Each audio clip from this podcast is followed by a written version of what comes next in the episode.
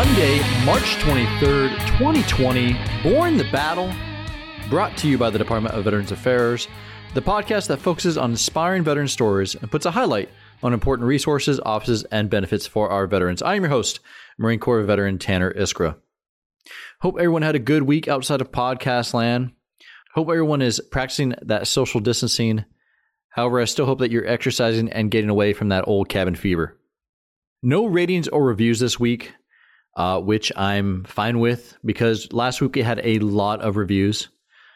However, my Math or Marines detected that we've reached a milestone 200 combined ratings and reviews. Do you know what that did for us? About a week and a half ago, at the time of this release, we were the number one show for a couple days straight in the government category on iTunes. iTunes also put us in the top shows in that category for the better part of last week. Why is that? Well, it was because of your listenership, your ratings, and especially your reviews that did that. So thank you. Let's keep it going because remember, the more ratings and reviews not only lets me know how we're doing as far as bringing you what you want, the ratings and reviews and subs give us a better chance to climb in the iTunes, Spotify, Stitcher, etc. algorithms, which in turn allows us to reach more veterans out in podcast land and gives them a chance to listen and hear not only these great stories, but the benefits breakdown episodes and the information provided in the news releases. Speaking of news releases, we don't have any uh, new ones this week. However, as they're released, I'll make sure to get it to you. Uh, as far as the latest in coronavirus, if I see anything that gets released on our blog or out in VA social media land, uh, just like last week and the week before that, I'll get on here and do a quick update. And if you haven't heard last week's update on COVID 19, check it out. There are some changes and some new standard operating procedures for when you have to visit for when you visit a VA facility. All right, so excited to bring you this week's episode. Uh, today we have the first woman to ever command a ship in the Navy, and her last name is Iskra. Up until a month ago, we have never spoken. Uh, we had no idea that each other even existed. So the big question was are we related? We don't know for sure, but both of our families came from northern Croatia, Austria region, uh, around the same time. She now lives in my home state of Washington, and she's been to my hometown. And even though she's never met my family, she knew my family existed because she frequents a restaurant that has my family history hanging up on the wall. Just such a weird, amazing connection. Best part? She's a trailblazer. In addition to being the first woman to ever command a ship, she was one of the first three women to become a naval dive officer. And on Capitol Hill, she helped staff and pass an amendment that, among other things, forbade the DoD from requiring U.S. servicewomen from wearing the abaya garment while stationed in Saudi Arabia. Like I said, complete trailblazer. So, without further ado, I bring to you Navy veteran Darlene Iskra. Enjoy.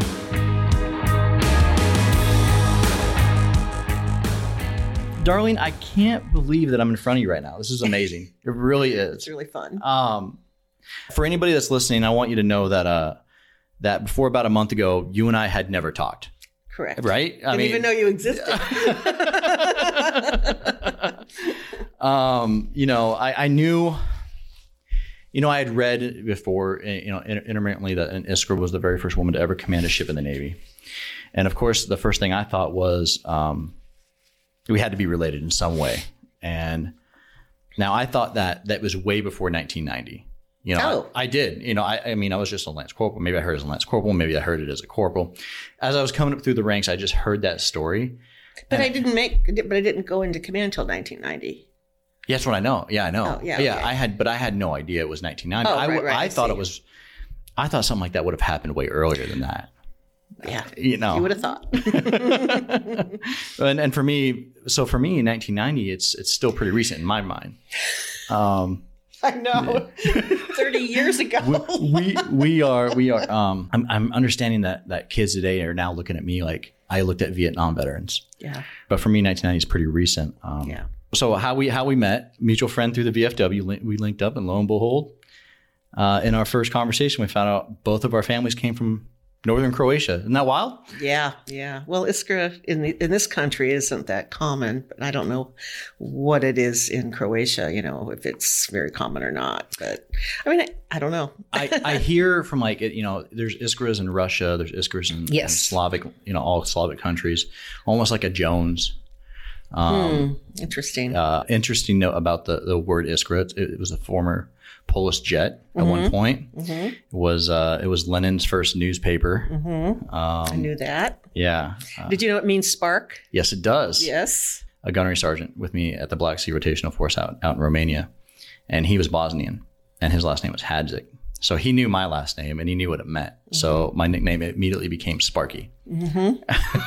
Well, that kind of goes with your job too, kind of. A little bit. Communications a- and a- stuff. A little bit. The spark. You even live in Washington now. Yes. Like my home state. I actually lived in Washington before I joined the Navy. Um, and I, I was up there because I had a, I was- my first husband was a sailor. And uh, so we wound up in, in Washington and then we got divorced. And I, I stayed there until I joined the Navy myself. Oh my gosh. Oh my gosh. Now, now, Iskra isn't your married name. It's, it's No, no, it's my, it's, yeah, It's my- blood. Yeah. Gotcha. It's my, it's my birth name, as they say now. Gotcha. Don't say maiden anymore. It's birth name. the new vernacular. Um, so you kind of grew up. You kind of lived in Washington State, and, and you still live in Washington State now. But you grew. You, I didn't know you lived there before you joined the, the Navy. Yeah, I, I lived in California all my life. Went to college, you know, and then I got married, and then we moved to Washington in 1975, and I lived there till 79. But it was my home state of record the whole time I was in the Navy. Tax free. That's right. yeah. Um, now, for those that don't, know, my grandfather was the first person in my family to be born in America. Uh, but he still had a lot of the old country in him. Yeah, he had two older brothers that were born there, uh, in what is now Croatia, and, and and he had another brother that was born in Austria, and he was the last to really, really know the origins of our family history. He said at one point that we had family in Ohio or Australia. So, I mean, do you know anybody in either Ohio or Australia? No. Okay. No. Okay. Grew up in California. Yeah. Gotcha. Gotcha. gotcha. And we were the only Iskras I knew. I, I can imagine that. I can imagine. It's not a very common name, like No. you said. Um, all right. So, in addition to this weird family coincidence, Yes. um, it- you know, I, you're simply a groundbreaker, honestly, and I, and I'm so honored to be able to just sit down and talk with you. One of the first three male diving officers in the Navy, first woman to ever command a vessel in the Navy.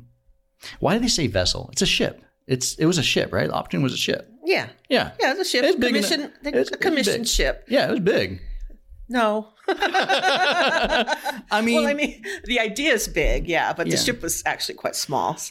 So It's basically an ocean-going tug. okay, but it was still big enough to, to tug some big ships. Oh yeah, I mean, yeah, I mean, yeah. it was We a had- full It's vessel. a powerful little little ship. Yes.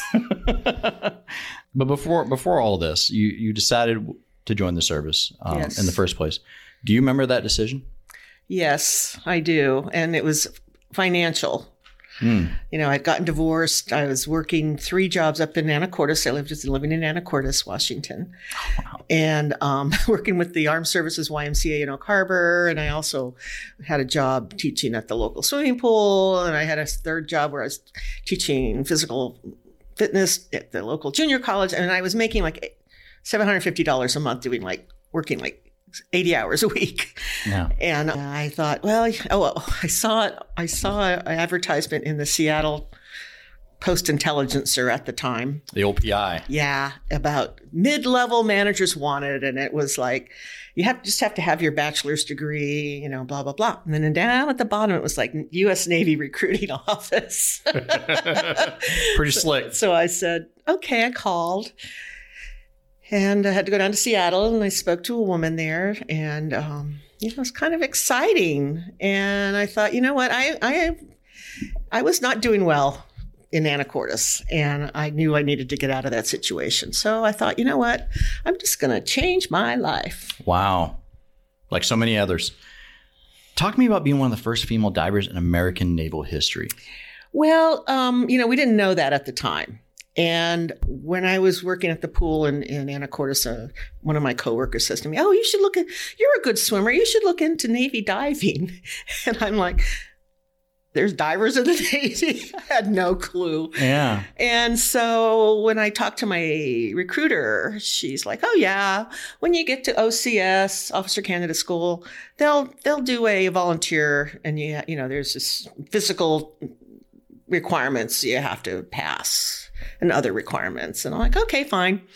So get to OCS, and sure enough, about six weeks into the 16 week program, they call for volunteers for divers, diving officers.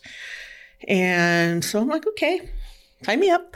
And, you know, it's basically a, you had to do a run in a certain amount of time and push ups, so many push ups, so many sit ups, you know, that whole thing. And then Yeah. once you pass that, then you um, have other requirements you have to do. So, anyway, that's how that happened.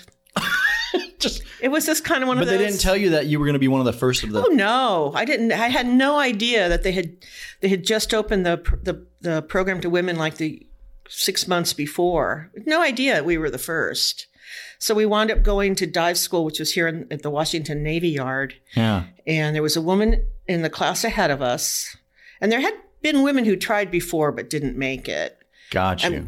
And, and I want to clarify also that there were enlisted divers well before women diving officers. okay. There had been enlisted divers uh, since 1975 Got you. but this is in 1979 and yeah so the so the women officers were finally um, able to go into the program and it, it all also i found out many years later it all came about because they opened ships to women back then at, in 1978 and so then they decided well because we can open this other program to women as well because on the tenders the the big um, repair ships and, and sh- ship tenders they had dive lockers, and so they figured, well, women can can be in charge of the dive lockers, and so therefore go on these ships. So that's how that kind of all happened.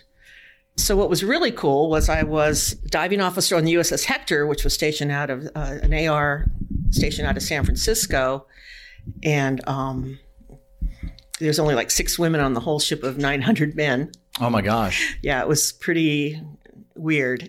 Yeah. What was billeting like? How did how did they figure that out? Billeting? Oh yeah. Well, as officers, you get your own Sure. stateroom, Got you. so that was easy. but you had enlisted women too at the same time. No, Oh, just six women, or the six women were or six women officers, and the rest were enlisted enlisted men. And the women enlisted women came uh, about a year and a half afterwards.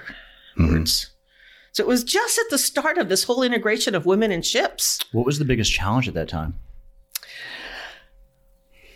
Um, really, the Hector was an awesome ship to be on board. The officers were very supportive. The CO was very supportive, and um, I, I managed to um, get my guys behind me because I was I was awesome at physical training back then. I was like buff, you know, and so and and they hadn't even had a, a physical training requirement in the dive locker. I mean, they were just like really it's funny. Oh wow. So I get them out there to running and and and um, you know PT, and I'm kicking their butts, and they're like, "Whoa." Ensign Iskra's pretty damn cool, you know. Yeah. They just impressed the heck out of them. So, It's not, it doesn't take much for a lot of guys. I know. Doesn't- apparently not. doesn't take much. but yeah, after that, it was like it was great. And then, and of course, the other good thing was um, there had been some drug-related problems in the dive locker. This is in the early '80s, right? And Yeah, uh, late sorts- 70s, early 80s, coming out of Vietnam. So one of the first things my boss said to me was, "I need you to. We think that there are problems in the dive locker with drugs, and so we need you to clean it up." So of course, you know, you come in there with your drug dogs and you and your inspection, and yeah, we found marijuana, and then we so then we tested everybody, urinalysis screening, and popped three. And uh, so I went from a dive locker of nine men to six men. And then after that, my boss was like, I want you to go on every single dive. I'm like, okay, sir. Sure, no problem, sir. because we had been told as officers we wouldn't get to do hardly any diving. So I was out there every day. It was Oh great. wow! And it sounds like you went everywhere too, uh, all over the Pacific. Diego Yep. Garcia, Yep. Kenya. It sounds like a great Yep. gig. No, it was it was a wonderful tour. Yeah. Yeah, it was wonderful. You, you requested a transfer. Well, no, I was mm, got remarried, and my husband was getting transferred down to San Diego. Let me rephrase that. According to the Time article that I read, Oh, you okay. requested a transfer. well, but but uh, that was later. got you, got you. Okay, so I was I had gotten remarried, and we are down in San Diego, and I was in a job that was pretty dead end. Yeah, It was a staff job and was teaching. You know, it was fine, but it wasn't really wasn't wasn't what you did. You were doing. exactly You weren't diving out in out in Kenya. correct. Yeah. So I saw this. There used to be this uh, it, uh, magazine. It was uh, it's called Faceplate, and it's a magazine of diving, Navy diving and salvage. And they still they still publish it, but it, they publish it online now. But um, I Magazine to, industry has changed, yeah, I know. just like newspapers. Yeah. So I, I happened to see an article about this new class of ARSs, uh, which is the kind of ship that divers go on, other than tenders, that was being built as a gender neutral platform. And this was the first ship in the Navy that was being built as a gender neutral platform. I mean, the tenders that the women had been on before were, they had to be modified to uh, accommodate women. Okay. So now they're, We're so talking that- like heads and and building. Yeah, that, building and gotcha, heads, Gotcha, yeah. gotcha, gotcha. So um, I'm like, oh my gosh, this is a great opportunity for me. Because, you know, I mean, I've, I could see, I mean, I've been in the Navy four years and I'm like thinking, man, there's nothing left for me here.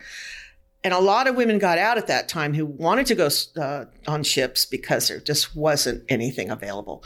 So I called my detailer, which is basically your assignment officer, and I said, I really want to go on one of these on this ship, the Safeguard. He goes, Well, the Safeguard's been, you know, billeted, but we have the, the Grasp, which is just being, um, they're starting to do the manning at that point. This is 1984. Yeah.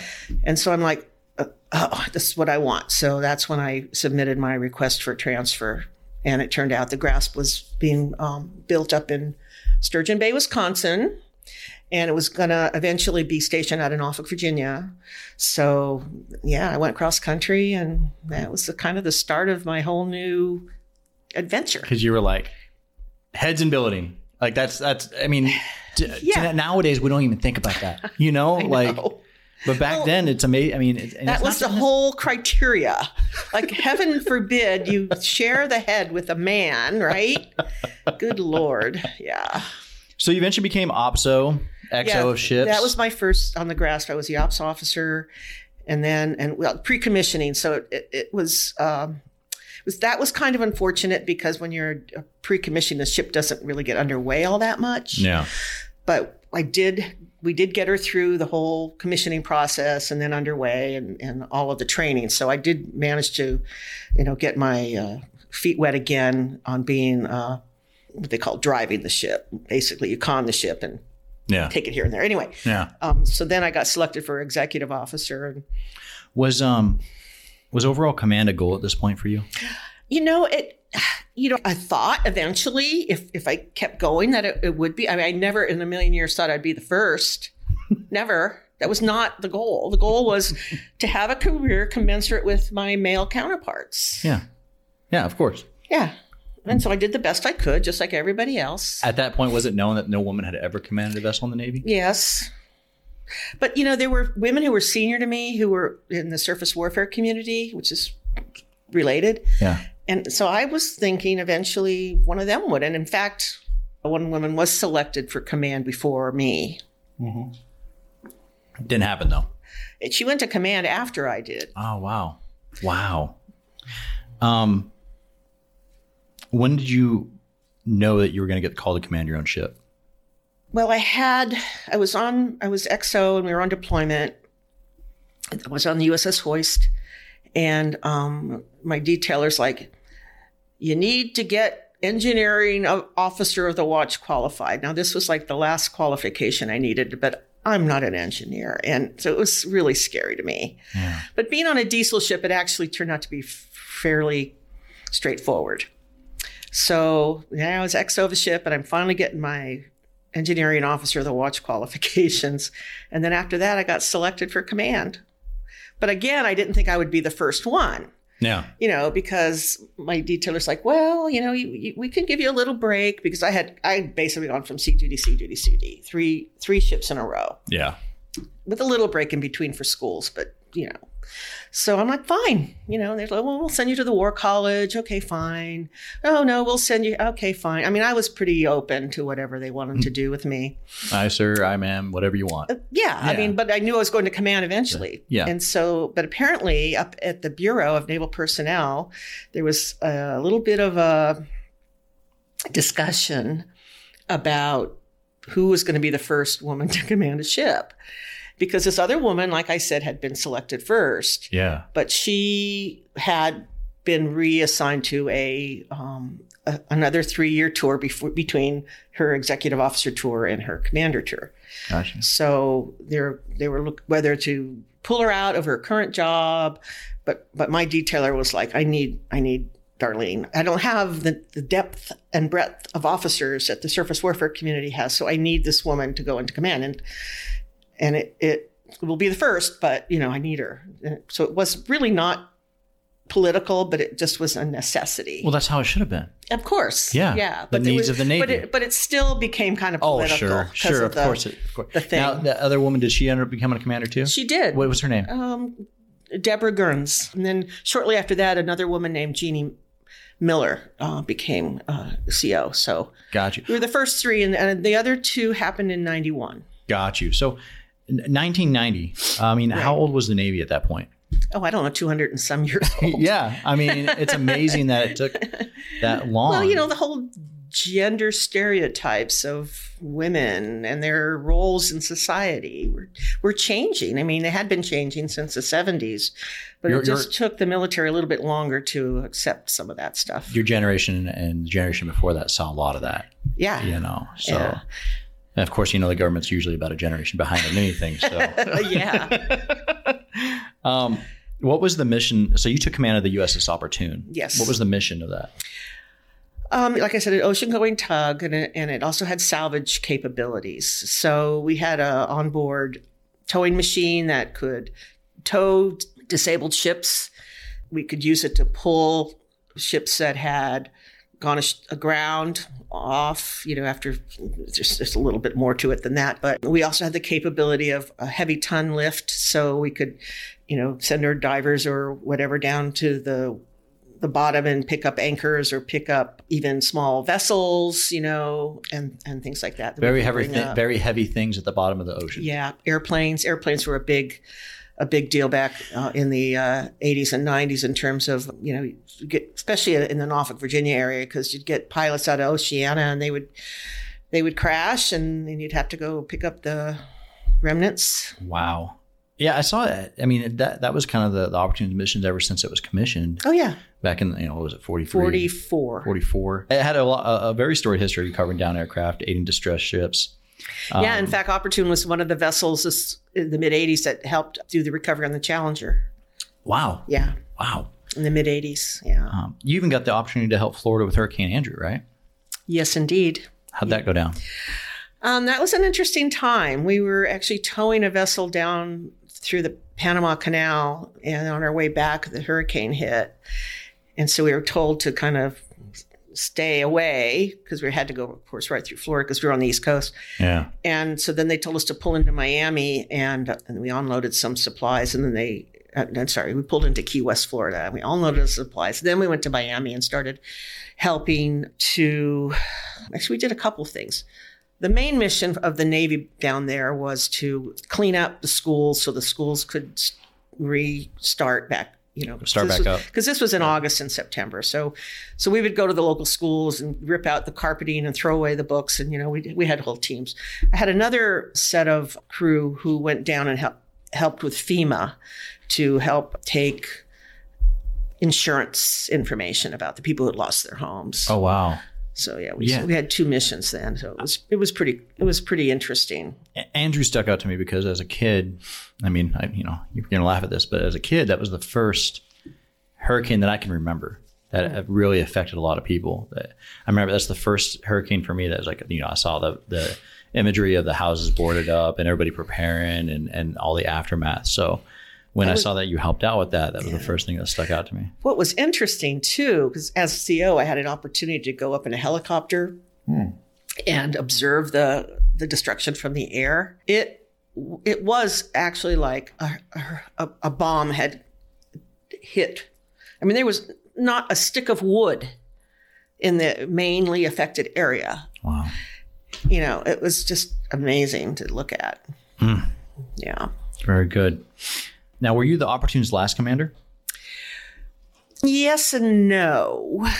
It's kind of a Maybe weird maybe the, the story. last the last active commander. Yeah, it was, yeah. it was decommissioned shortly after, right? Yeah, I left. I had some medical problems, and I, so I had some surgery, and so then I left, and and then my the XO took over. Actually, took over the job of decommissioning the ship. Gotcha. That- That's a great lead in. You left the Navy in 2000 after 21 years. Mm-hmm. Before I ask what the reason was to finally hang up the uniform, I want I just got to ask you a couple more questions Okay. about your service. First, I want to know who was either your greatest mentor or your best friend while you were in. Well, that's a very interesting question.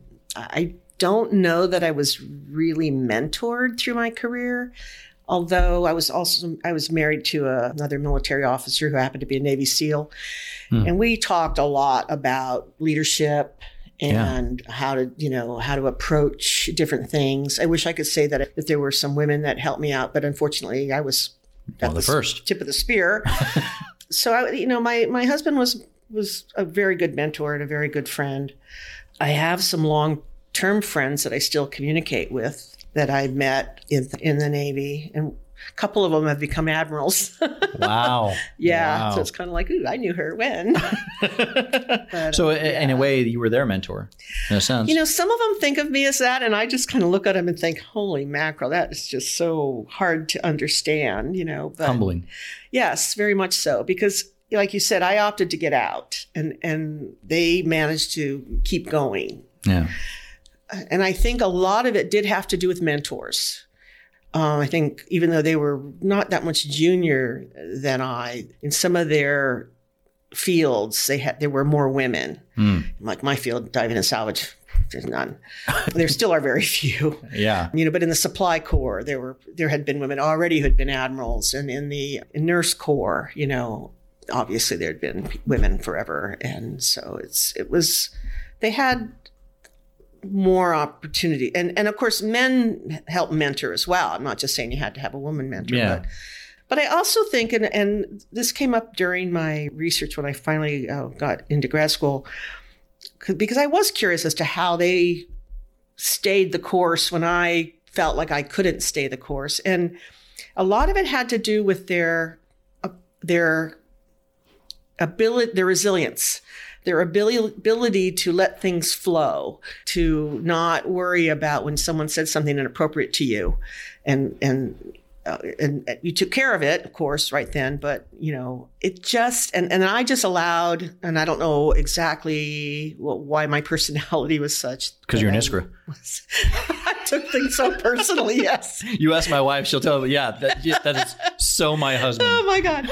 So so yeah. So it just started getting me down. You know, I started getting more and more like I can't handle this anymore. And it was a lot of gendered talk. Yeah. You know, women don't belong in the Navy. Women shouldn't be on ships. Women shouldn't do this. Women shouldn't do that. And I'm like, I've heard this all my stupid career, and I'm tired of it. Heavy, heavy lied the crown. Pardon? Heavy, heavy lie the crown. Mm-hmm. Yeah. Mm. Yeah. What was your favorite job or post in the Navy? Post Navy? No, po- eh, or, While it was or- in the Navy. Yeah, or your favorite post. Oh, Either your oh, oh, favorite okay, job okay, or your okay. favorite post. Yeah. You know, well, of course, my first job on the USS Hector, that's what made me want to stay in. I, And I can see even when you talk about it today, you, your eyes light it, up. it, it was a really good tour. You know, then things started going downhill. So, so and of course, you know, I'm I'm I'm working it. I'm I'm on ships, and I liked being at sea. yeah, And of course, when I took command, it was like, wow, this is awesome. yeah. But that wasn't my favorite tour, even though I it was a very important job, and I felt very proud to be in command of the ship. But actually, my most favorite job, and I went there kicking and screaming because my husband got stationed there, was in Guam. And I went to uh, the ComNav, Commander Naval Forces Marianas, and he was dual hatted as the, the commander in chief Pacific Fleet rep to you know the Western Pacific. Some long title. Yeah, I know.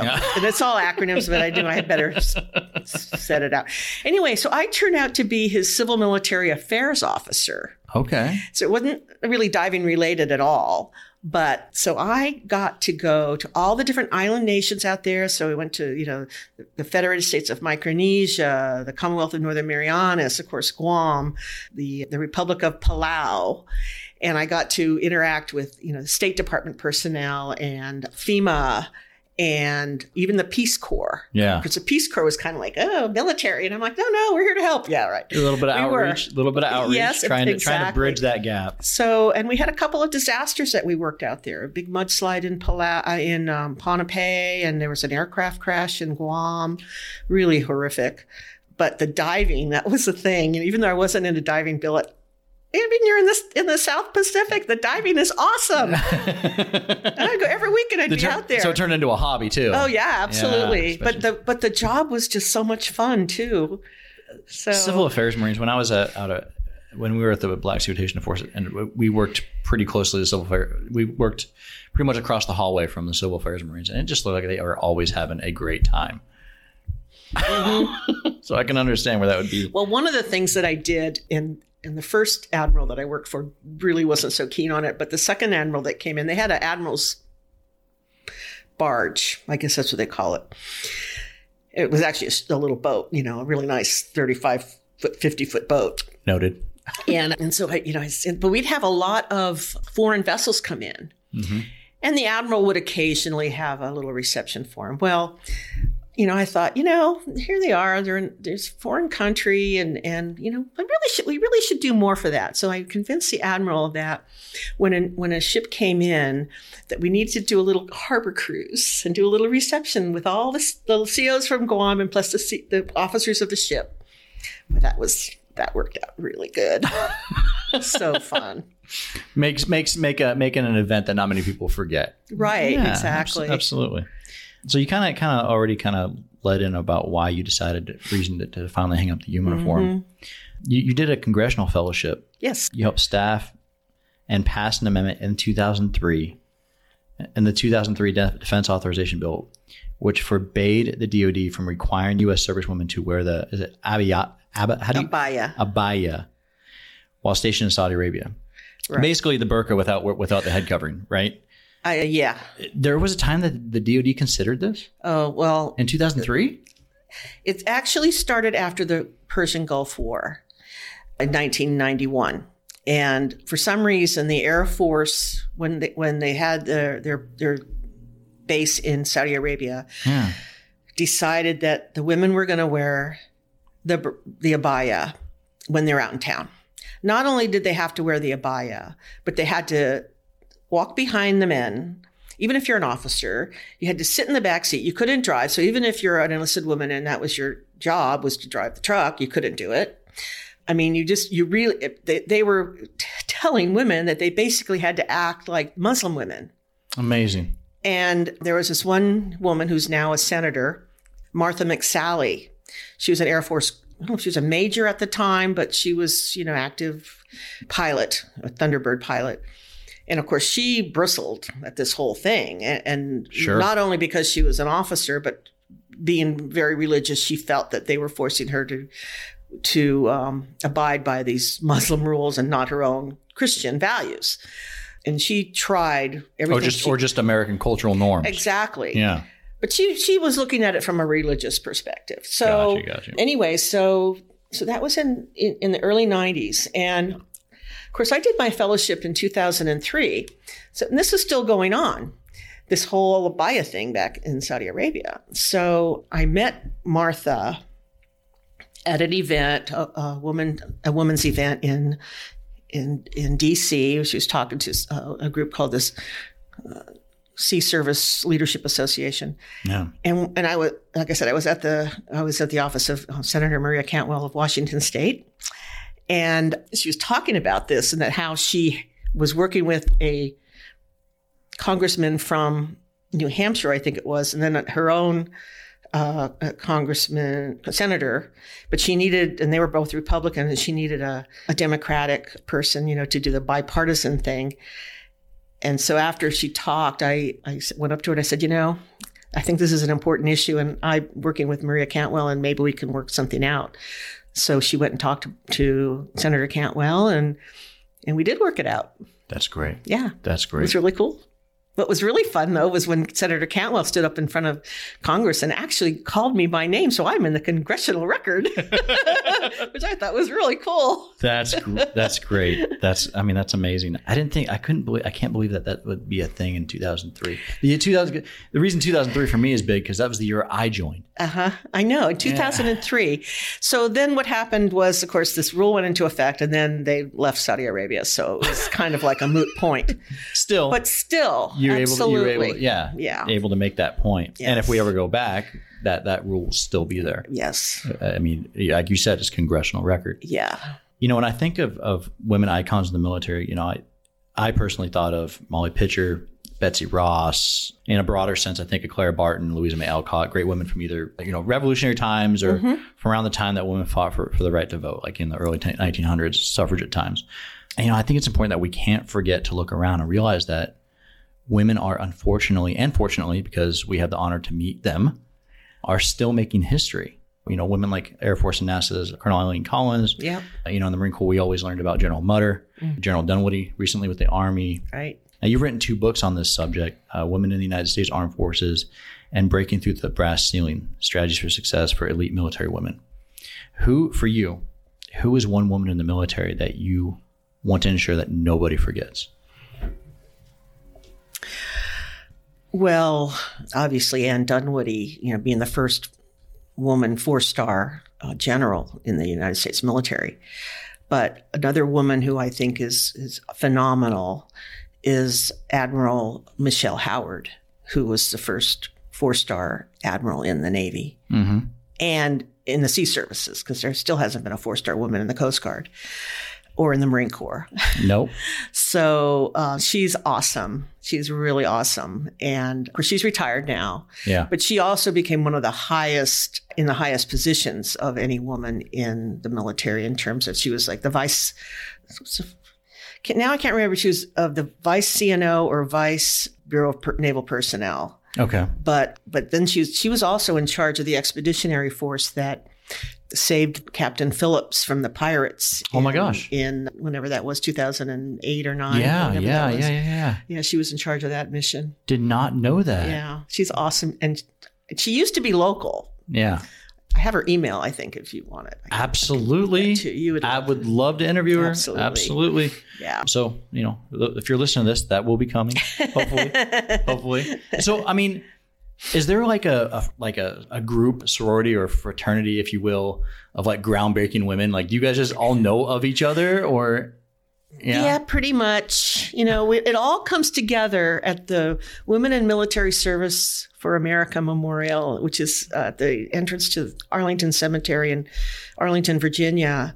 Their mission is to educate the public about the the wonderful deeds of military women through history. Yeah. Uh, American women, you know, so they have a archival area and they do oral histories and written histories and and then they have and the memorial is also a museum Yeah. that you can visit. The reason I know about it is because as a Marine, uh, for a while I was the commandant's videographer, mm. and we would host the sunset parades every mm-hmm. Tuesday. Yep. and we would do the the little soiree, if you will, at the Women's History Memorial. And that's how I got to know it. But that, but if I didn't know, if I wasn't in that billet, I would have never have known about it. Right. Well, there are so many women that I speak to now. I'm I've been appointed as the one of the uh, Washington State ambassadors for the Women's Memorial in order to get the word even further out outside of Washington D.C. Oh wow! And when I talk to women at different events that I attend in Washington, they have no, they don't have a clue. In Washington State, Yeah, Washington State. Yeah. they don't know anything, really anything about it. So it's, it, and I was just looking at a lot of these because I'm here in DC right now. Brochures, you know, tourist brochures, and it, and I'm thinking, where is the Women's Memorial on this map? not there. Even in the photos uh, guide to Washington D.C., it's not in there. I'm if you're thinking, not, if you're not, you know, there's no visuals of this podcast, but behind her, there's this table where there's just all these pamphlets. It's not there. And I'm thinking, I need to do something about that. Yeah, absolutely. I want to start a letter writing Oh. campaign, I think, Uh, to AAA MAPS and to, you know, Rick Steves, Washington, D.C. I want to do all that stuff. Absolutely. what what's going on with it lately? Is there anything new uh, going on with Well, it? yeah, actually, the reason I was here was because the founder, General Wilma Vaught's 90th birthday is this month, and they were going to do a big reception for her. But of course, now that With with everything, this coronavirus, everything's been canceled. these these other groundbreaking women. You- Mm-hmm. You talked about not having maybe a mentor, either male or female, in, in the Navy. Do you see these other women as mentors now, as later on? Um, well, yeah. I mean, we we get together and we talk, and and interestingly, you, you mentioned one of the books, uh, "Women Breaking Through the Brass Ceiling: Women's Military Elite Women." Uh, blah, blah, I forget the name. it was a very tongue, a lot of a lot of words there. Yeah. But I, I interviewed the senior most women in the military. So I interviewed the general and, and flag officers. And at that time, there were about 300. So this, this all happened in 2006. So I'd, I contacted as many of, they were all still, well, there was only one or two that were de- deceased by then, but most of them were all still alive. And plus then I got information um, on the internet about other, other women anyway. So I put together this study about how they made it to the top in a man's world, basically. Yeah. And and a couple of the women actually interviewed me. Yeah. So I think the fact that I had been uh, one of the pioneers, you know, and there was some name recognition there. So I really got access to quite a number of these senior women, and they were just so wonderful to, to speak to. yeah. And in fact, one of them that I interviewed has subsequently moved to Kingston, Washington, and now we're really good friends. Oh wow. Yeah. Wow. So yeah, Uh, it yeah. opened doors, and it- really opened doors for me. And I, for that, I'll, I'll be eternally grateful. I mean, otherwise, I wouldn't be, I wouldn't have met you if it hadn't been for this. Oh my gosh. it's just amazing. I, I still think of, you know, Darlene Iskra, and I, I just read that and I'm just like, we have to be related. no way. Um, sounds like you keep yourself busy. Yes. Uh, what are you, what are you working on lately? Okay, so yeah, I'm fully retired, and so I don't get paid, but that's okay. I, like I said, I'm the, the one of the ambassadors for the Women in Military Service for America Memorial. I also am with the Women Divers Hall of Fame. I used to be their scholar, one of their scholarship chairs, but I've since, you know, started to say no. Retired from that too. Just I hey, did. I'm with the local chapter of the Military Officer Association of Kitsap County, and I'm very active in that organization. Um, currently, their secretary, but I had been the president, and then I, I've been in there since like 2011. Yeah. And I was in the Rotary, but I also finally said goodbye to that. Elder state. It, it- it's, it's, it's the, it's the product of being an elder statesman. You can say no to things now. That's right. So you know what? Well, my admiral friend, she told me, you know, I am just starting to say no because now I'm in the last third of my life and I want to make it what I want to do. And I thought about that and I thought, good idea. Uh, Darlene, what's one thing that you learned in service that carried you that carried with you and and, and everything that you did afterwards? Well, you have to do the job to the best of your ability and and you take opportunities as they are presented to you. You know, you you called and I'm like, "Yes, I'm doing it." Cuz this is an opportunity for me to talk about the Women's Memorial, which is very important to me, but also provide, and I know I'm, I'm a role model, even though, you know, it, it does seem kind of strange to me, because I just always felt like I was just doing the best I could and just moving forward. I Yeah. wasn't pushing an agenda or anything other than that. But now my agenda, of course, is equality for for women. And and, and we talk about the history of, of women in the military. It's still being made. Yes. I mean, even today. I mean, yes. I mean, even since I've gotten out, and it's amazing to see this as uh, you know, like women that are now in, enlisted women that passed through the Marine Corps School of Infantry. Recently, Didn't one just completed Ranger School. Right. But you know, you realize those are all like physical things. Yeah. Physical, very physical. And so like with with me, like when I went in through diving school, I mean it was a it was physically very challenging for me.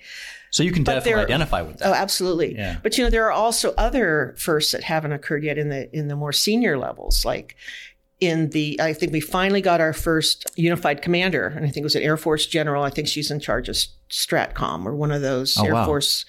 You know, that's the first. We still haven't had like any of the Joint Chiefs females. We still haven't had the CEO of an aircraft carrier as a female. You know, and I know that there are some obviously other command posts out there that women haven't had yet because they haven't been in the combatant role for that many years. Yeah, I haven't been able to get. So there's still so many. Wow. Is there a, is there a veteran nonprofit or individual who you, you've worked with or you had experience with with whom you'd like to mention?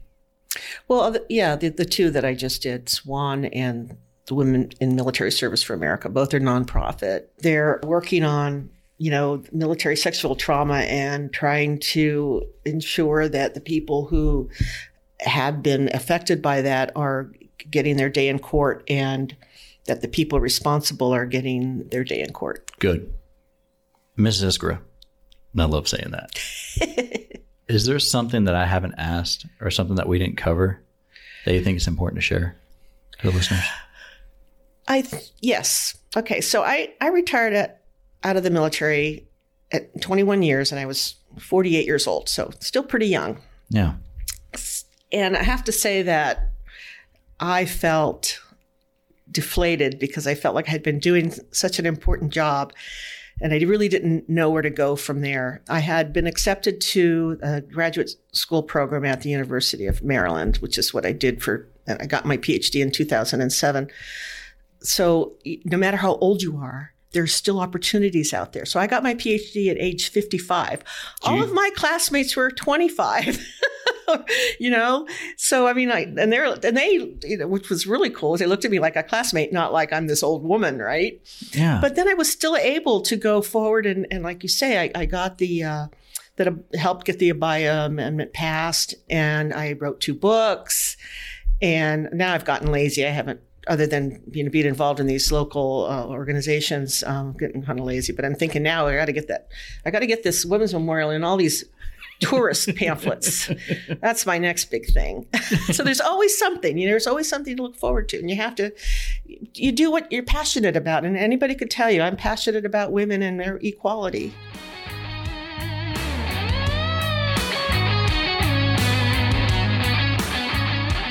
There are nearly 2 million women veterans who served and deserve the best care anywhere. At each VA medical center nationwide, a Women Veterans Program Manager is available to advise, advocate, and coordinate care for women veterans. Women veterans who are interested in receiving care at VA should call the Women Veterans Call Center at 855 VA Women or contact the nearest VA Medical Center and ask for the Women Veterans Program Manager.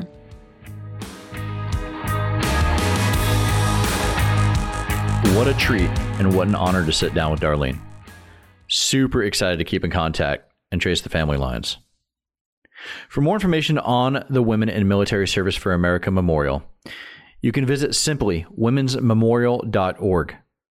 In addition, for more information on the Service Women's Action Network, you can visit servicewomen, all one word, .org. This week's Borne the Battle event of the week is Marine Corps veteran Opha May Johnson and it comes by way of the World War I Centennial Commission. You can find them at, and this is all one word, worldwar1centennial.org. Though legends of women dressing as males to fight for the United States has been spoken of since the Revolution, women were not allowed to legally enlist in the armed services, with the Marine Corps being no exception. By the summer of 1918, however, the Corps was in need of more service members, many of whom occupied vital administrative and clerical positions throughout the War Department at the time.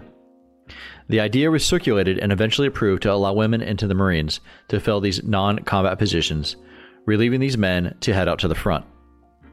From Kokomo, Indiana, May Johnson was first in line when the recruiting station in Washington, D.C. opened its doors to women and would become a legend as the first woman Marine. Opha Jacob was born in May of 1878 to William and Ella B. Jacob in Kokomo, Indiana.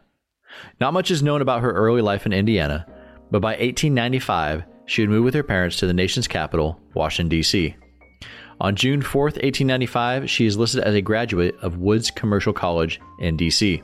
She would continue to live in Washington, D.C. with her husband and parents and found clerical work with the Interstate Commerce Commission. This is where she would find herself through the beginning of the First World War. Initially, American women served their country in a moral and economic support role. Through the Salvation Army, Red Cross, and numerous other local and national organizations. The closest that women would be able to get to the front would be as nurses in hospital units, treating wounded soldiers at evacuation hospitals behind the lines, or as humanitarian workers aiding the soldiers in the trenches.